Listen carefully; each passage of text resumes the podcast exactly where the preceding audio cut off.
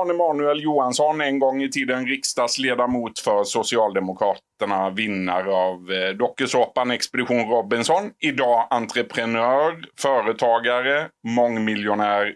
Nu sitter vi på din lyxjakt i navigationshamnen på Djurgården i Stockholm.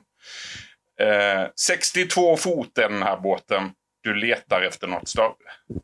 Ja, jag tyckte att, att jag behövde en större båt helt enkelt.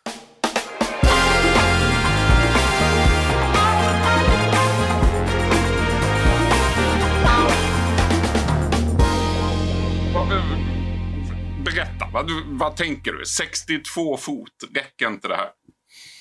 Ja, alltså, allting får ju stå i proportion till, till annat. Och en väldigt kort anekdot om varför så var det, jag var och tittade på en större båt. Och då säger en, en vän till mig så här, ja men gud vad roligt. Och sen så kommer han på middag hem till mig och säger så vet du vad? jag köpte den här båten ja. Så nu har han en mycket större båt än mig. Och jag är inte större människa än att jag klarar inte av det. Så jag måste ha en större båt än vad han har. Så var det sagt. Du Jan Emanuel Johansson, du har sagt att du har en marxistisk samhällssyn i grunden. Vad betyder det?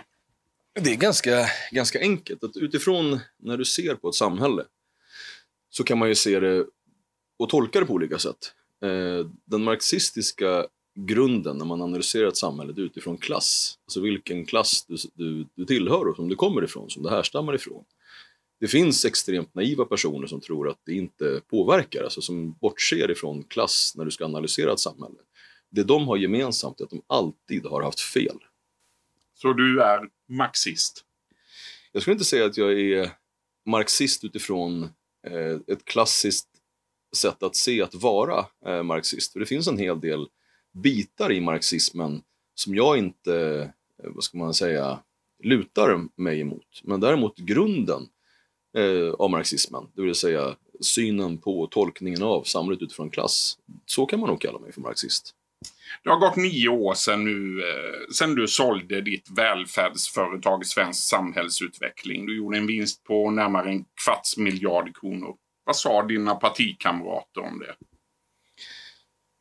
Någonting som är lite tråkigt bland, eh, bland sossar, höll jag på att säga, generellt, och nu får man ju generalisera lite grann i efterhand, det är att de har väl lite svårt för att glädjas åt andras framgång. Så det var inte alla som applåderade. Däremot så var det några som var framme och var, och var glada och, och höll jag på att säga, att Anders Borg var framme och tackade, men så kom jag på att han är ju inte riktigt, han är inte partisosse, även om han är rätt mycket sosse. Du har eh, sagt att du gillar att provocera och det är ju alldeles uppenbart att, att du gör det. Men varför? Provokationen är en av de viktigaste ingredienserna om du ska nå fram till människor, om du ska beröra någon överhuvudtaget. Om du tar ett, ett konstverk, hänger upp på en vägg och säger man, där är en gubbe, punkt. Ja, ja, det var ingenting. Ta ett konstverk, exemplifiera, ta den här kommer inte ihåg vad kvinnan hette, men som gjorde en utställning om Jesus, eh, där Jesus var homosexuell. Kan man tycka så, ja, men det gav ju ett enormt eko. Det var så, men vadå, kan han, Jesus var inte bög, varför det, det var jättehemskt, det var, varför det? Men det, så, ja, det, det kanske han var, liksom. men, men det var en provokation. Och helt plötsligt så blev det en, en ganska, så här, ganska platt utställning, blev så här, wow, gav hur mycket som helst. Ska du nå fram och ha någonting att säga, om du inte vågar provocera, ja, då kommer du heller inte varken nå fram och så troligtvis har du ingenting att säga. För någon vecka sedan då var du ute och åkte bil med eh, den moderata riksdagsledamoten Hanif Bali. Vad tycker du om honom?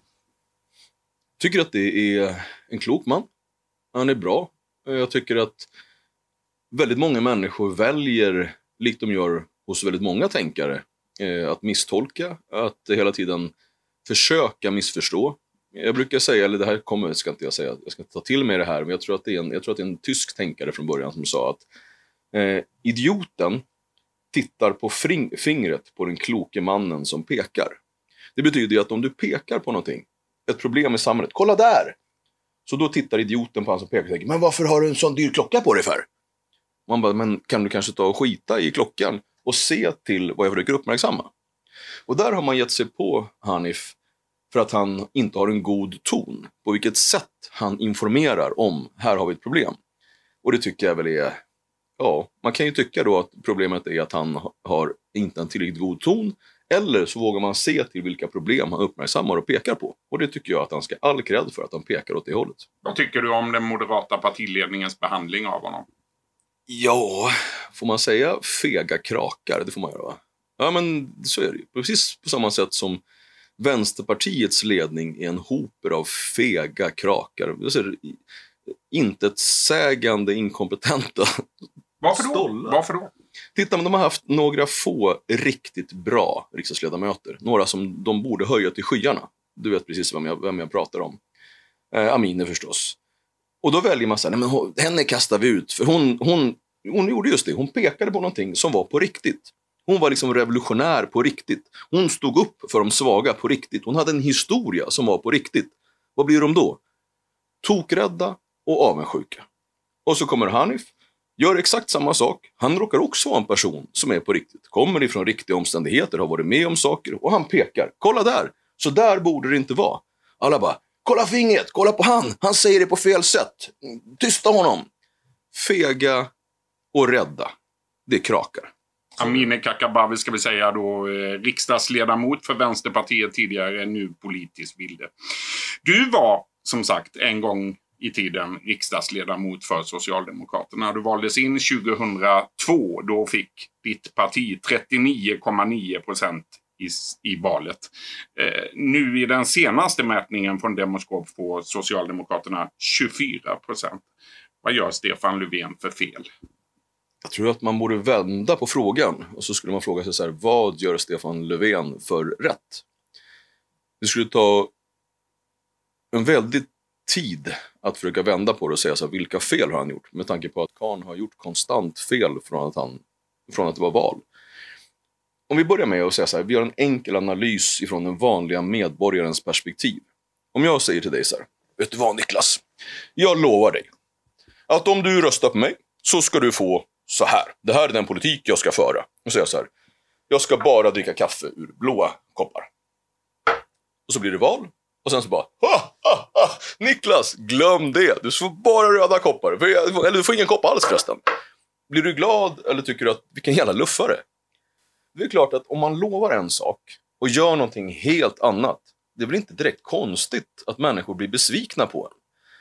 Jag skulle säga att de här siffrorna som du nu ser ändå bär en hel del luft med tanke på att socialdemokratin förtjänt utifrån historiens vin, vindslag, vad vi har gjort och byggt det här landet, så har vi det man slarvigt kallar för hästväljare. Det vill säga människor som röstar på, på socialdemokratin om det så vore en häst som partiledare.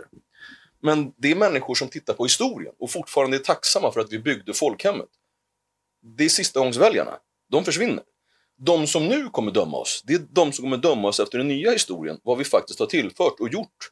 Vad vi har gjort för Sverige de senaste 15-20 åren den, om man nu ska se ett kort perspektiv, låt oss säga tio år, så tror jag historiens dom kommer bli hård. Är du socialdemokrat idag? Jag skulle säga att jag är verkligen socialdemokrat. Jag tror att det är många, många socialdemokrater där ute. Men partiet däremot har på punkt efter punkt slutat vara socialdemokrater. Så du är inte medlem? Nej, jag är inte medlem i, i partiet så som partist. Men däremot så finns jag där som socialdemokrat och väntar på att galenskapen någonstans ska ta slut. Du, 2002 när du tog plats i riksdagen, då fick Sverigedemokraterna 1,4 procent i mätningarna. Nu ligger de stadigt över 20 procent. Vilken är din förklaring? Det nästan ironiska med den här procentsatsen, det är väl att det nästan exakt är den skillnad som nu är mellan Socialdemokraterna och Sverigedemokraterna. Jag tror att det är 1,5 procent som, som skiljer. Eh, hur många människor är det? 800? Ja, inte speciellt många i alla fall.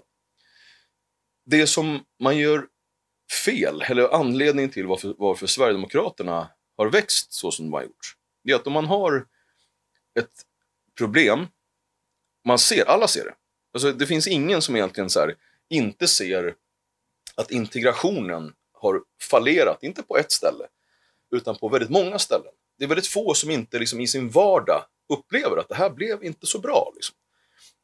Bara för att man blundar inför ett problem, ända in i kaklet och förnekar problemet. Och säger så här, nej men om jag står och slår dig i ansiktet, pam, pam, och du bara nej, det är ingen som slår mig, det är ingen som slår mig. Men alla bara, men vi ser ju att du får stryk hela dagarna gubben, kom igen. Det blir inget bra.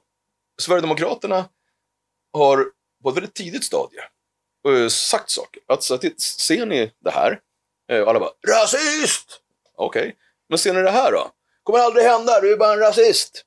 Och så råkar det bli så att det som de sa, det föll också in.